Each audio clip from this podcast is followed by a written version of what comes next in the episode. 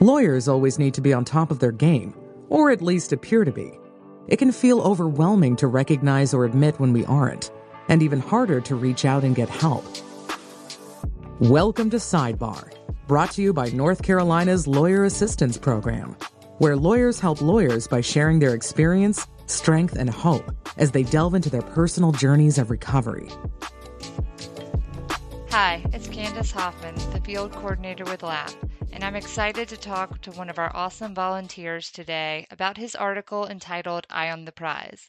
You can find the article today by clicking in the show notes. I will mention this podcast is a little longer than our normal, but we think it's worth every minute. Now we'll jump right into the episode. Thanks so much for being here today. Thanks for having me. Starting out strong, tell me the story of your first regret. So, and it's really the first regret that I remember. There's surely to be one that was earlier than that, but I really do. I remember this vividly just growing up in the 80s and being obsessed with the Voltron cartoon. Saturday mornings was definitely a thing, and I would wake up, watch all of the cartoons, but Voltron was my favorite. And Voltron was incredible because it was these like five robot lions that would go out and fight the bad guys, but then they would get they would form together as one and create Voltron. They came out with this three foot tall metal Voltron toy that I really, really wanted badly. But you know, I'm a kid. I was like 10 years old. I don't earn money. Through the community group, I was in a talent show. And it was my brother, myself, and a few of our friends. And we won we won some money and I was going to go out and buy this Voltron toy with that money. And I remember that the other kids in the group were like, you know what? The talent show was to raise money for a capital project. They decided that they wanted to donate their winnings back. I remember feeling so like sad and angry at the same time because I already had plans for this money. I think it was the way that I was raised. My family life was pretty dysfunctional there was a lot of things that happened in the home that we didn't talk about but we put on a good good show a good face for the outside world. It became really important to me what other people thought. So if other people were going to be donating this money i didn't want to look bad. I knew that i had to donate this money and my brother pulled me aside and he said listen i'm not going to donate my money and i don't think you should donate yours because i know you've got plans for the money. I know you've wanted this toy. And i just thought man he's going to look so bad not donating this money.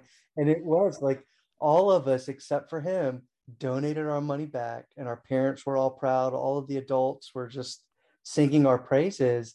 And that felt good. And then a week later, I went and stole my brother's money and I went and got my Voltron toy. Leading up to it, it was that rush of like, I'm going to steal this, uh, get away with it, and I'm going to get my toy. It was already, you know, at that early age, this balance of wanting people to like me, but really wanting to get what I wanted to get. And also not really considering the consequences. Because when the money was, when he noticed the money missing and he noticed I got this new toy, it wasn't going to take long to figure out what happened. But that sticks with me, Candace, because that was when I was 10. And so it was two years before I had my first drink. Already, this sort of spiritual warfare that was going on inside of me the selfishness that I really I needed to look good, but I also needed to get what I wanted. There was no sense of discipline where if I wanted to do the right thing, that meant sacrifice. I had no concept of that. You were just about win, win, win. Look good, yeah. feel good, and get the prize. Absolutely. I can't remember this as vividly, but I'm sure that for a little bit it did feel pretty good right up until he noticed the money missing. You were a born problem solver. Absolutely. I love the term that you use spiritual warfare because I can really see and just knowing your personality and how your mind works, I can see that very physical and theoretical tension in your body and brain between that appealing being held in high regard and the satisfying your wants and needs what it reminds me um, is just how desperate i was to feel better the face of knowing what is right that sense of needing to feel better was so powerful that I really ha- I didn't stand a chance. I had to feel better. You know, my my my home life there was so much yelling in the house and there was, you know, physical abuse in the house. From an early age, I was already trying to figure out how do I transport myself mentally and emotionally out of where I am physically. But there was also this complete inability to see how I created some of that situation. The things that were happening in the house were worse. That's what I would look at. That's what I would point to. I would totally ignore or miss the fact that me stealing my brother's money caused calamity in the house as well. Right? Like he's feeling bad. He's angry towards me. That fight was caused by me. You know, and then when my parents catch wind, that was caused by me. But I was willing to to look past all of that. Not really willing. I mean, I don't know how much I was a part, like intellectually, how much I was participating in really trying to see what was happening. I was truly just being driven by this desire to feel better. And that was the only thing that I really focused on. There's so much in what you just said, but I can see that basic level, that self preservation, that toy, whatever that bright, shiny thing was, you needed that band aid to be able to put one foot in front of the other as a kid to feel okay and that's that rock dropping in the lake and then you weren't seeing or as a 10 year old maybe not able to discern all the ripples coming out from that you know caused by your actions. It's amazing how clearly you can look back and see what was happening. And i think that's why that moment is so vivid for me. It's mm-hmm. crystallized over time like through recovery because i just it's the moment that like i can see more than any other that mirrors what alcohol did for me and what I was willing to do for alcohol. But it's incredible because now I'm a dad and my kids are 13 and 10. And I look at my 10 year old, what he's able to discern. And I don't think it was too much to ask me as a 10 year old to know what was right and what was wrong in that situation and to, to be able to see or predict some of those ripple effects. Because I see my kids do it. For me, it was just a, a huge blind spot. Blind spot and you know those skills that set you up to be a great attorney is that you were probably a very highly skilled justifier. Yeah i mean we practice that from a young young age right? And i think that a lot of us are drawn to the profession because of it. I mean imagine how many situations we created right? How many consequences we brought on ourselves by wanting to to feel a little better. Having that internal justification and all of the skills that we used to then externally justify, you know, to convince others that either we were right or we weren't as wrong as you think we were. I mean, we were practicing those skills from from grade school.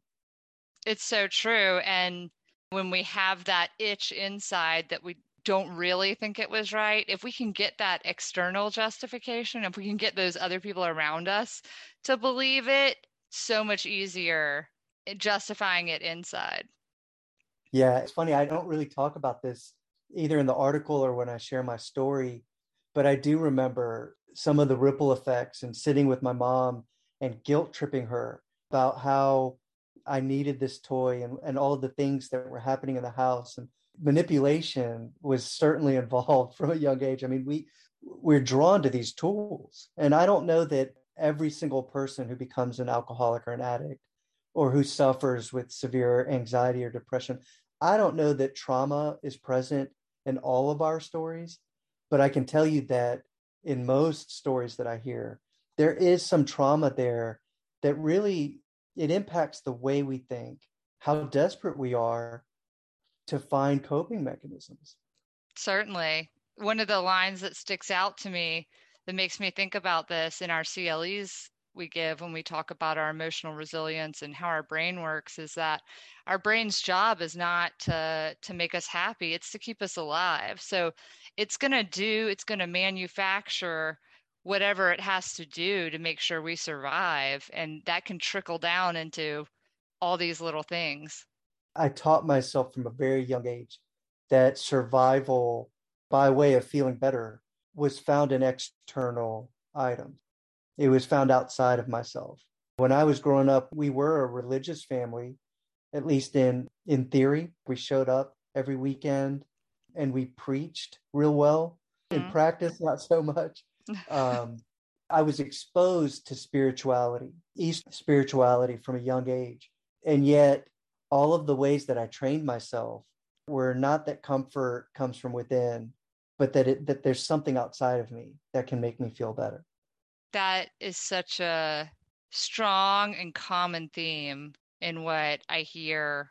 There's a million forms of external validation or comfort that you just keep trying to put in that hole, but either it doesn't occur or it just seems too insurmountable to create it within. Right. It seems insufficient. That's what it seemed like for me. Like that's just insufficient. I Mhm. can't see this this higher power. Right? I don't particularly at a young age the fact that I was already lying, dealing, obviously, those things had immediate results. Whereas you have this concept of a god. I have no connection to that. And so it just seemed insufficient. And I had no no guarantee that it was going to work. I just in desperation, I guess, you go to the things that you can see and feel, the things that seem to have sort of that instant gratification. Yeah, those tangible results. Yeah. At this point, this was two years prior to you ever having a drink. How did that come about two years later? Beyond that story of the Voltron toy, thing that I would go to for sort of external healing was I would lock myself in the room. I did at some point start getting an allowance and I would spend all my money on candy. Like I'd go to the gas station and spend 20 bucks on candy. I had this small TV in my room and I would lock myself in the room and I would just watch TV and eat candy instead of doing homework, instead of like doing chores, whatever. Like that, I would just sort of isolate. My parents were worried about that. At some point, they got me a bike and asked me to get out of the house. Just go, do something. And they signed me up one summer to join our neighborhood pool. And I would just ride my bike to the pool and I'd hang out there by myself until a group of guys just came over. And I can't remember if they started picking on me or if, they were friendly from the start. Somehow we we started to hang out together. These guys were older, they were smoking, already drinking. I remember one afternoon we had gone from the pool over to the back of a of a neighborhood school. One of them had a six pack of beer, and that was the first time I drank. And Candace, I mean, we hear this all the time, but whatever that Voltron toy did and stealing the money did, whatever feeling I got from that, you know, stacking candy and just binge watching TV before streaming services were even a thing, whatever feeling all of those things gave me were nothing compared to that first sip of alcohol. And then when the buzz set in, it, it was magic. So I was hooked at that point. During the summers, I would wake up, throw on some clothes, and get on my bike. And I would ride around for hours until I would run into these kids or until late enough in the day or the morning for me to go and ring on their doorbell. And I would just hang out, hoping that we were going to drink. That was the fountain of life. Such a powerful motivator. I can envision you riding your bike for hours. I had the most incredible metabolism. I was such a skinny, scrawny kid. I, I was getting all of this like accidental exercise. It was incredible. You grabbed onto that feeling, and then was it the light switch that you just kept turned on for so many years? Or how did that translate into how you were living your life throughout high school, college, law school? Yeah, I feel like it was sort of a dimmer switch, you know, and I just sort of turned the dial up a little bit. My memories of my early days of drinking, I wanted to drink all of the time, but I didn't need to drink. During the summers, that's when I would hang out with the neighborhood kids and most weekends we would we would be drinking. But then the school year would come and it would be harder to hang out. This is before driver's licenses and I didn't drink and it was okay. I didn't have a desperation to drink like I would many years later. So I did fairly well in high school, but but I was already developing those habits of I'm going to do what feels good. Homework doesn't feel good, so I didn't always do homework. And if if I couldn't get out to hang out with the neighborhood kids, I would isolate in my room and, and stack candy and TV, find something else. You were the original Marie Kondo, the Japanese home organizer guru that, you know, says, hold it. If it doesn't bring you joy, let it go. You That's did right. that with homework. You were the, you were I the originator. It. I did it with anything thing that was going to have any kind of lasting, you know, contribution to my life. I was like, yeah, no, I can leave it. I would find ways to cope and it was sufficient. But if alcohol was available, that was the preference. And then when I got to college, I'm on my own for the first time and I had a fake ID. I always kept my dorm room fridge stocked with beer. When I moved off campus, there was always beer around and I became a daily drinker out of preference, not so much necessity. And I say preference, not necessity, because there were still days when if I had something that I really had to get done, then I just wouldn't drink. I don't remember this mental obsession of having to drink. But it wasn't until I graduated and became a sports writer and was around this culture of drinking and culture of partying and this work lifestyle that was very conducive to drink. I was covering games and those were usually at night. And I didn't have to start my workday until three. So I could work from three to like 11 when I would file the last edition of my story and then go out to the bars until four, wake up at one, I had this lifestyle that was very conducive to drinking. And I think there was something in that that really taught me first of all, I could drink and drinking didn't get in the way of my work. And second of all, I started to feel like drink made me better. Like I could do more if I drank. Alcohol became both this source of comfort, but then this this source of you know motivation to chase my ambitions it was your great motivator and you're when properly motivated going to achieve whatever that goal is? I mean and it was incredible. I think that there was something inside of me. I think it goes back to wanting to look good. I think that there was this this motivation inside this drive. In the big book of alcoholics anonymous they talk about this drive to conquer the world. And i think that was that was already inside of me is a very competitive field and there weren't very many jobs that would pay you a good living wage. A lot of people told me to give up on it and to do something else. But I had this drive to succeed. I think that's me looking back on it. At the time, I think alcohol, with alcohol, I felt like I could take on and, and accomplish anything. So I did work my way up to ESPN and had a, a really good paying sports writing job. I credited that to alcohol. And what I learned from that was no matter what gets, you know, thrown at me, if I have alcohol, I'll be able to handle it, even if the odds seem pretty great. Sure. Your elixir. My elixir. I told you in the beginning, uh, cartoons were a big thing in my life. And there used to be this cartoon called the Gummy Bears. Oh, yeah. I don't remember do you remember the gummy bears? I can sing the theme song. And I'm pretty sure that came after the candy. I think they were just trying to sell more candy. But the gummy bears were incredible because they were these little things and they just had this like really calm, peaceful life. But then they would drink this gummy juice and they would turn into superheroes and they could like bounce here and there and everywhere, right? That was the theme song. And that's what alcohol was for me. It was my gummy juice. Wow that creates a whole new light for gummy bears for me. But it it fits perfectly. You were at the pinnacle of what people want in your industry. You had the ESPN job, you had the lifestyle that you wanted, you had your powerful gummy juice. Why didn't you stay there? I was able to discern. I needed everybody's approval. And I would keep adjusting until it felt like to me that everyone around me approved of me as a person. And at the time, I was dating someone and, and later engaged to someone who was studying to be a doctor. All of her friends were studying to become doctors or other kinds of professionals. And to her and really her parents, you know, sports writing wasn't a grown up job, it wasn't a professional job. So there were a lot of arguments and a lot of crying on her part. I just remember sitting with this feeling of disapproval. It was really important to me to do whatever I could to gain that approval. And it was incredible because I remember coming out of college, nobody else that I was at the school paper with or even in the J school with, nobody else was getting jobs at large dailies. And I got a job at a large daily. Among our sports cohort, nobody was at a national leading sports media organization. And here I had, had gotten ESPN, but none of that mattered because she was crying.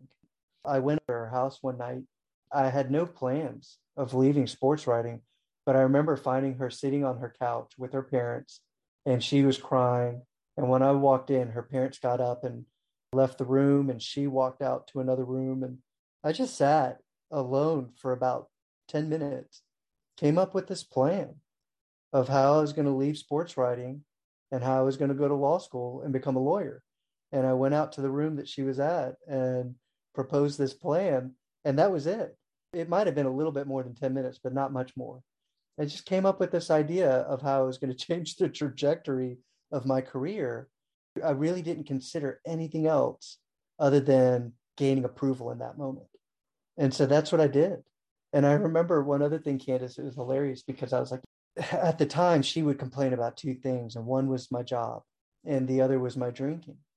And I was like, so this is what I'm going to do. That satisfied her. You know, she she had stopped crying. She started to feel better.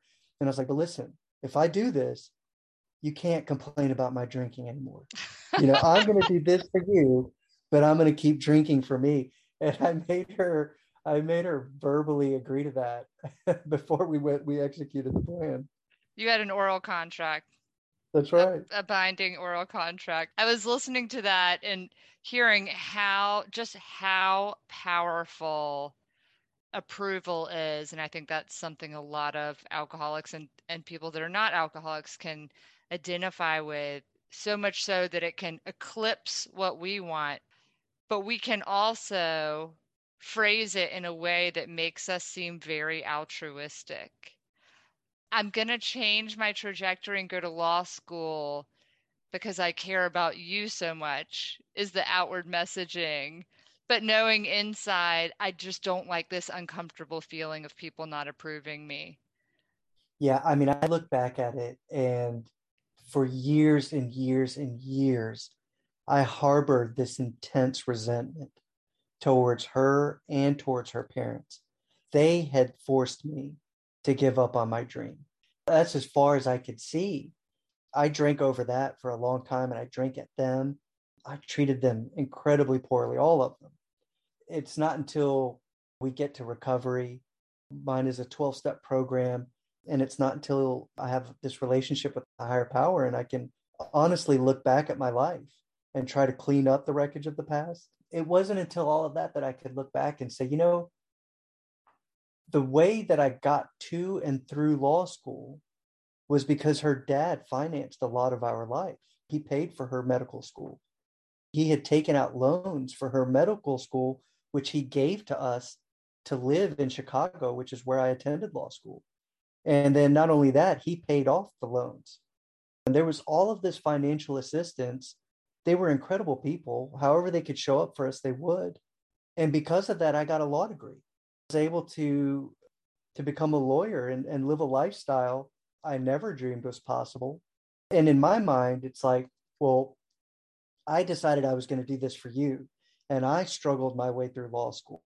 And I did everything I needed to do to become a lawyer and to get a big firm job but you look back on it and it's like no like that wasn't really a sacrifice. I mean the law was not ultimately right for me the practice of law but it's an incredible and being able to think like a lawyer and using those legal skills is instrumental in everything i do today and none of that would have been possible without them. It wasn't really a sacrifice. They they did me a kindness in in ways that i was just never able to see.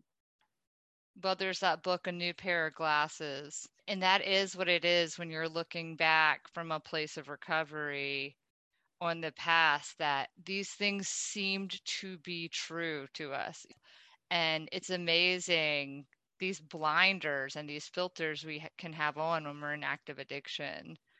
When you talk about the new pair of glasses, Candace, it's, it's that immediately transports me to a particular barbershop where we used to get together and we would read different books, just a, a small group of us, me and you included.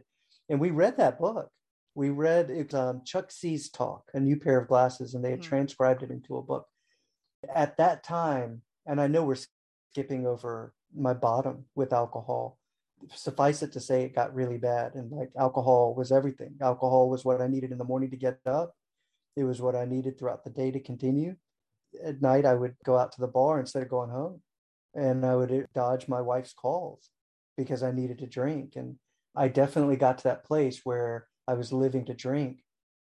But my early goings in recovery were all very academic and knowledge based and i remember sitting in that barbershop and reading a new pair of glasses and intellectually trying to plan out how I was going to acquire this new vision on life, this new perspective that Chuck C talks about.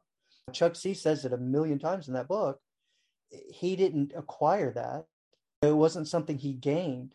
He formed this relationship with the higher power. And through that relationship, he lost a lot of old ideas.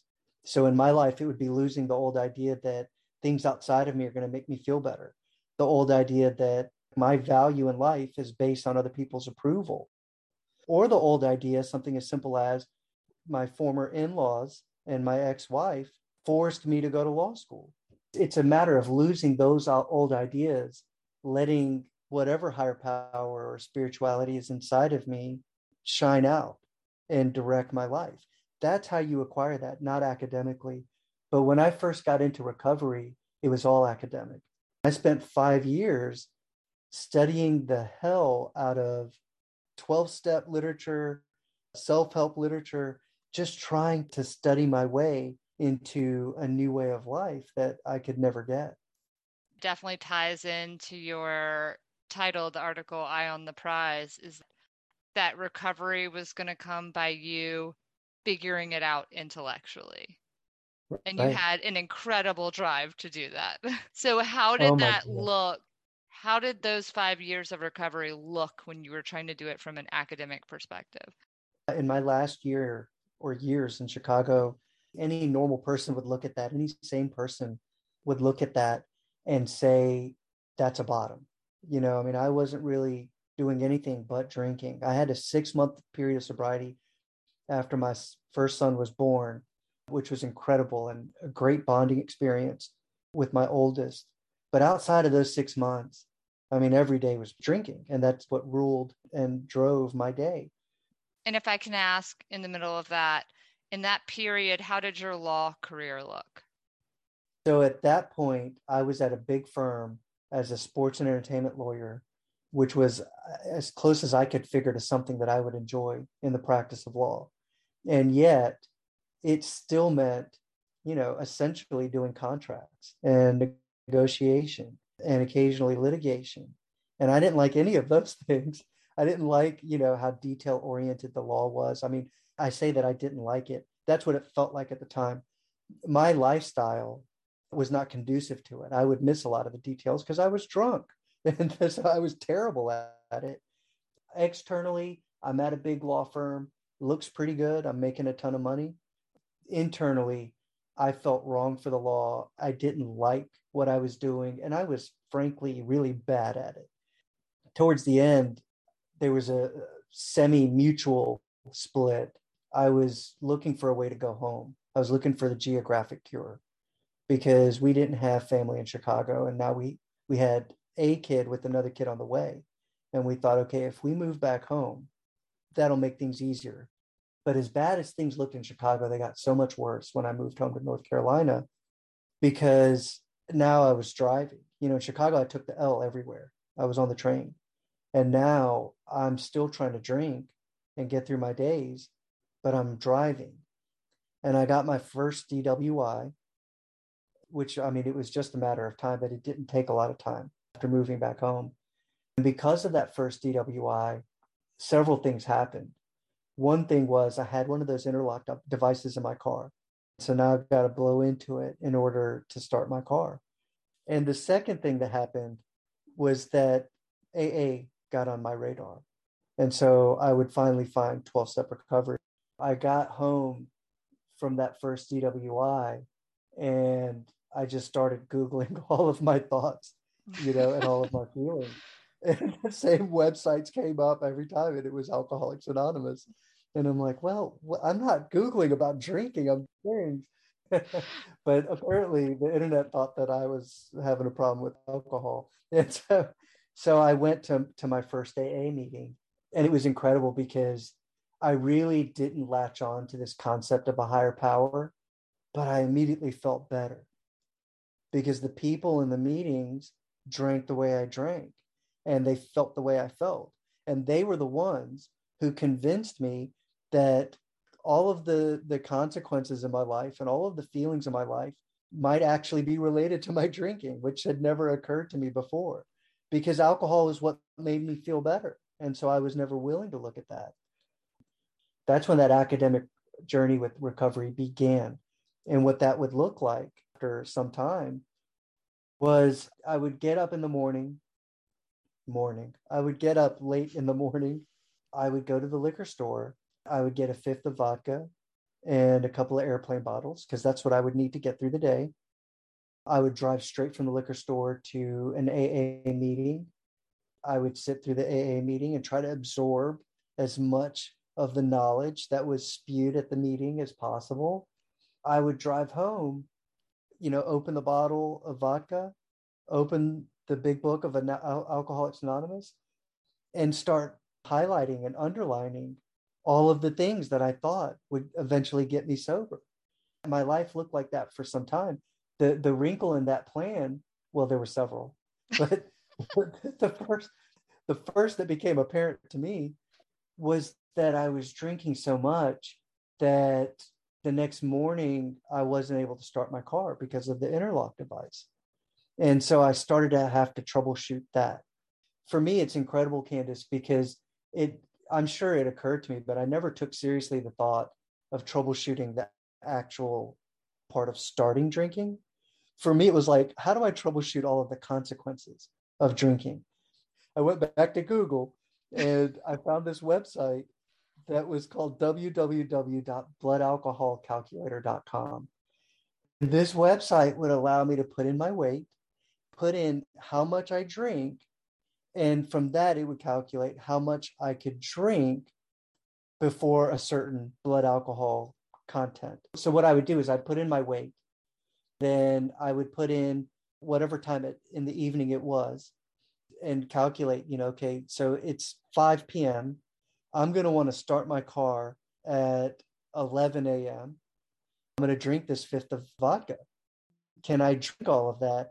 Start the car at 11 a.m. Will I have a 0.04 blood alcohol content or lower by 11 a.m.? That's how I figured out that I could not drink the whole bottle of vodka. I can only drink 14 shots and there's 17.5 shots in a bottle of vodka. That's when I realized, okay, I can only have 14 shots. So that's what I would try to do. I've never heard of a more perfect example of the insanity of the disease that you can be in the middle of those calculations and googling and never to occur to you this is unmanageable this is perfectly manageable. There's a calculator for that. I was managing it. I mean, I was managing it. And I would continue to manage it. Like as problems arose, I would just troubleshoot. When I was in these early AA meetings, they talked about the physical allergy. What that tells us is that once an alcoholic starts drinking, that alcoholic has no control over how, the amount that he or she is going to take. I would start drinking and 14 is my cutoff, but I would drink 14 and I couldn't stop. If I was not passed out, I could not stop. So I would drink more than the 14, and then lo and behold, I can't start my car in the morning. I troubleshoot, right? I manage. And so what I started to do was pour four shots out of the bottle, pour those down the sink. And so now I've got 13 and a half and I'm safe and there was a few problems that arose from that. One was that that just didn't get me there, right? If I didn't black out, I was not happy at the end of the night. But I did figure out that like if I waited long enough and if I ate little enough, that those 13 and a half would cause me to pass out and I would be just fine. But there's another part of the physical aspect of the disease, and that is that it is progressive. The alcohol is damaging the very organs that help us to metabolize the alcohol. And over time, I metabolize the alcohol less effectively. Apparently, www.bloodalcoholcalculator.com has not accounted for this, that 14 is not going to be the number. It continues to tell me 14 is the number, and yet it wasn't. And so I would have the 13 and a half, but I would still be over a 0.04 in the morning. So I couldn't start my car. So that's when it became unmanageable. That's when one morning, thank God for the interlock device, because one morning I couldn't start the car.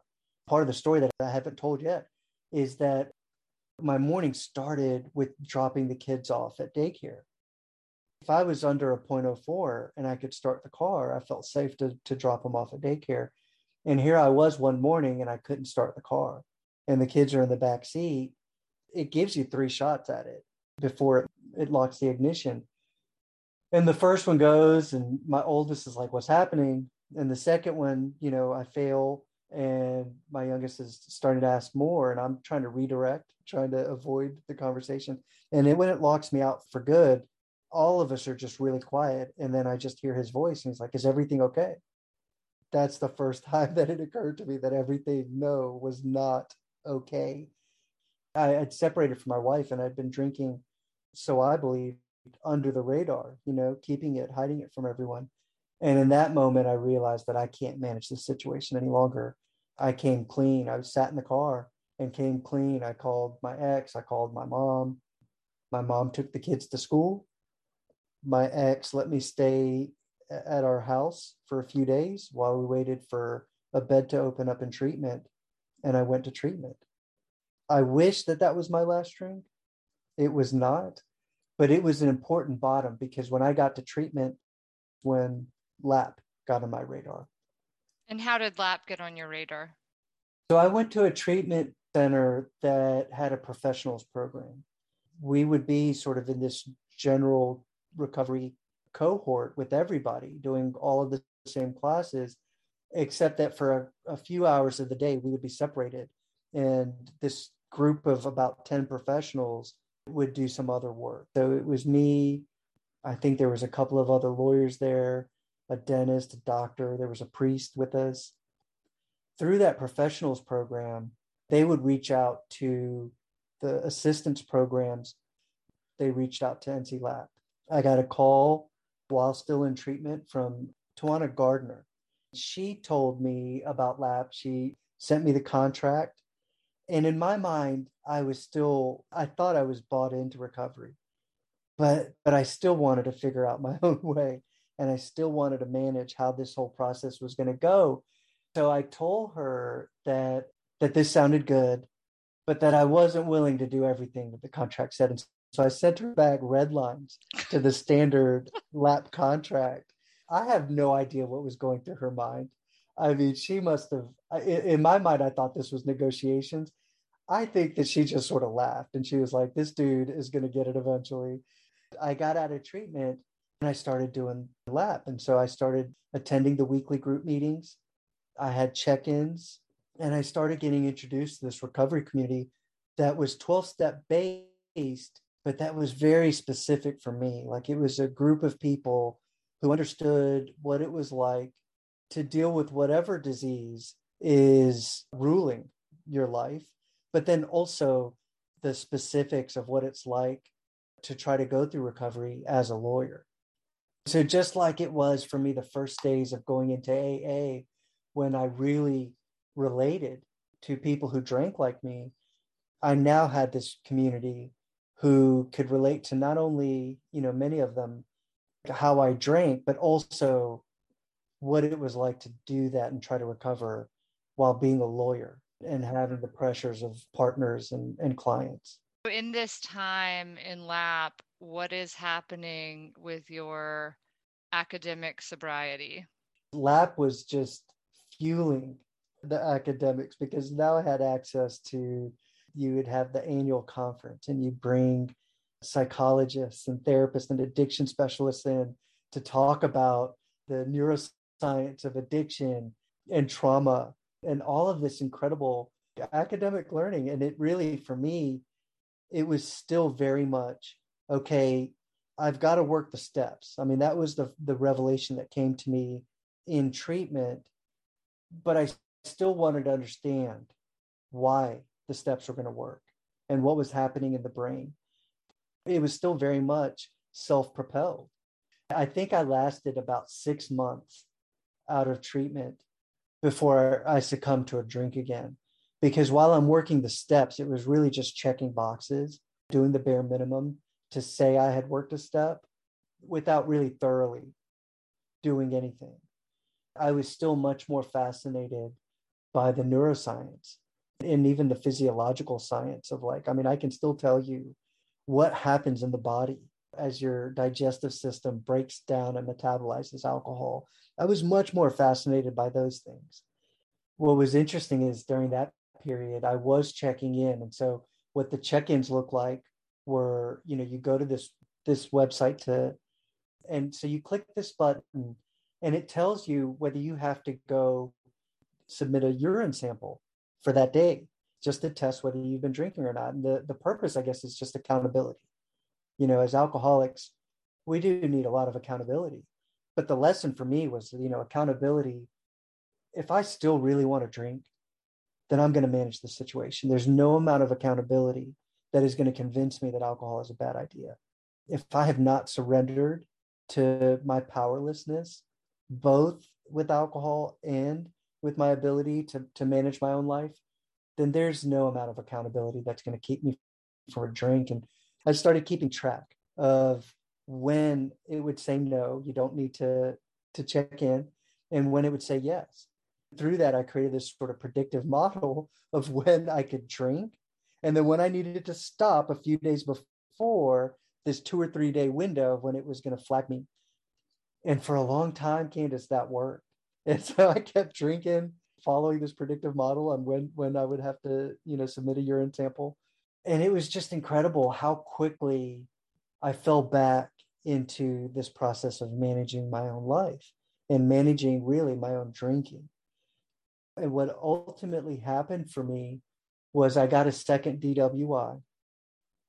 It happened to be almost five years to the day of my first the one that brought me into 12 step recovery to begin with.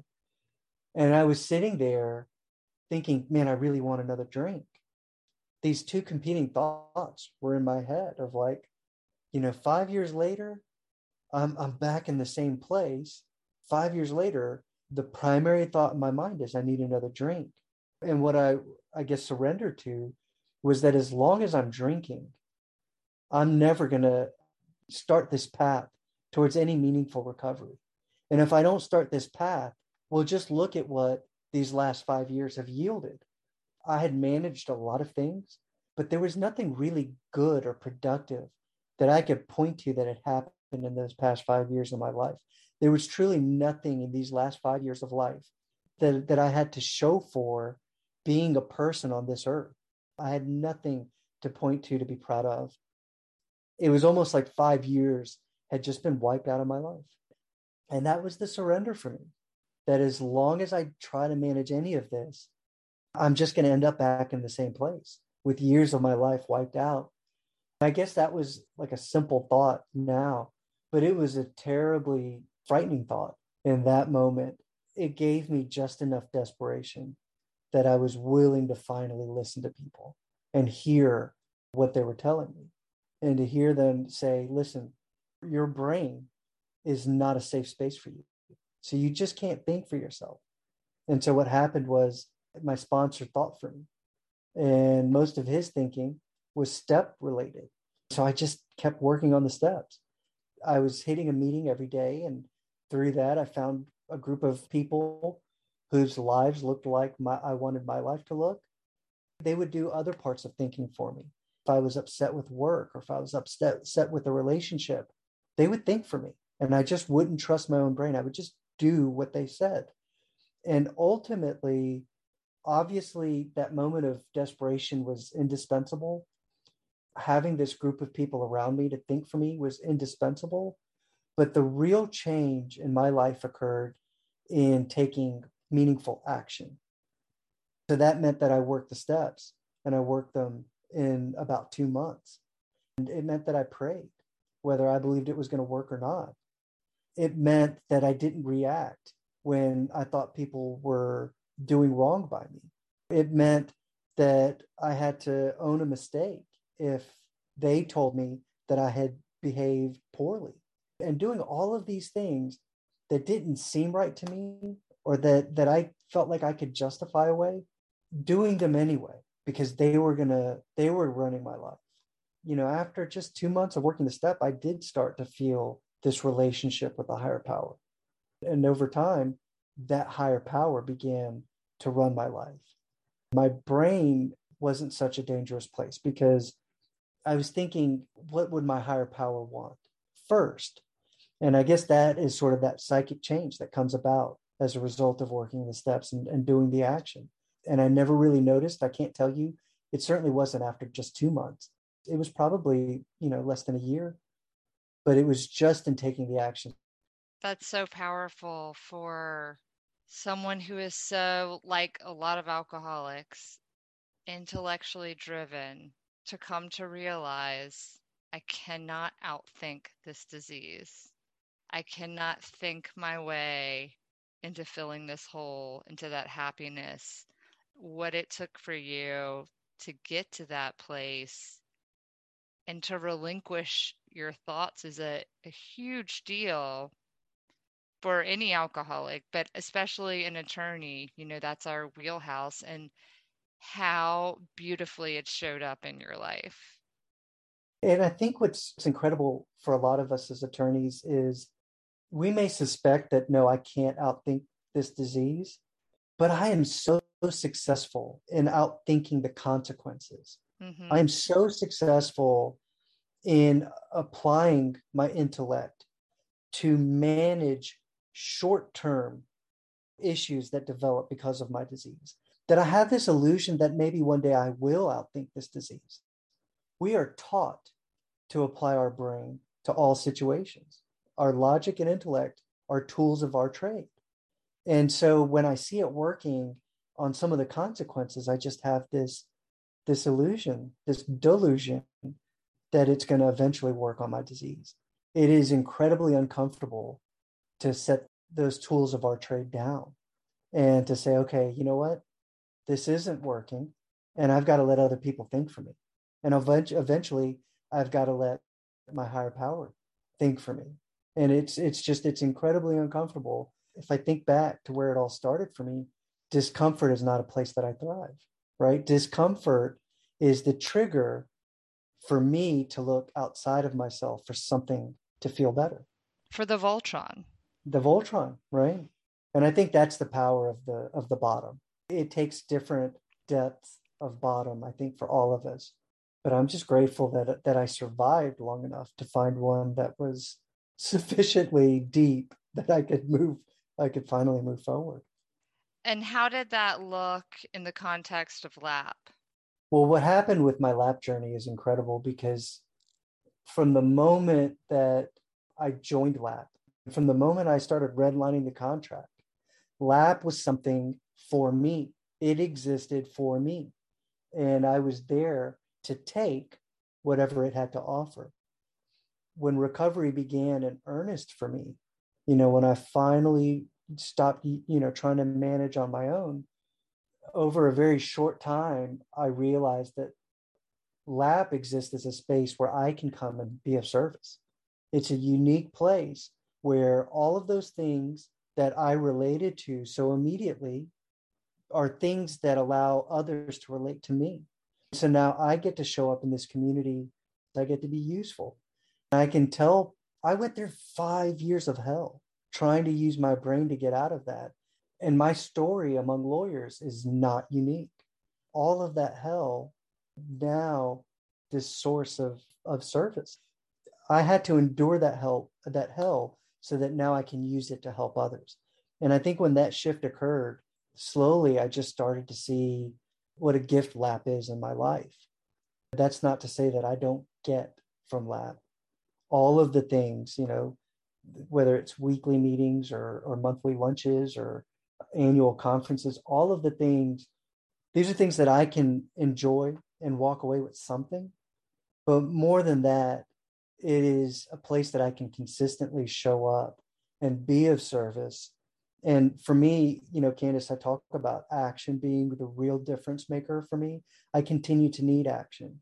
If I have a place where I can show up in service, well, service is the pinnacle of action for me. The service is the one thing that fills that hole inside so that when I have days when I can't consciously feel that contact with my higher power, I can feel the benefits of service and through that regain that connection with my higher power.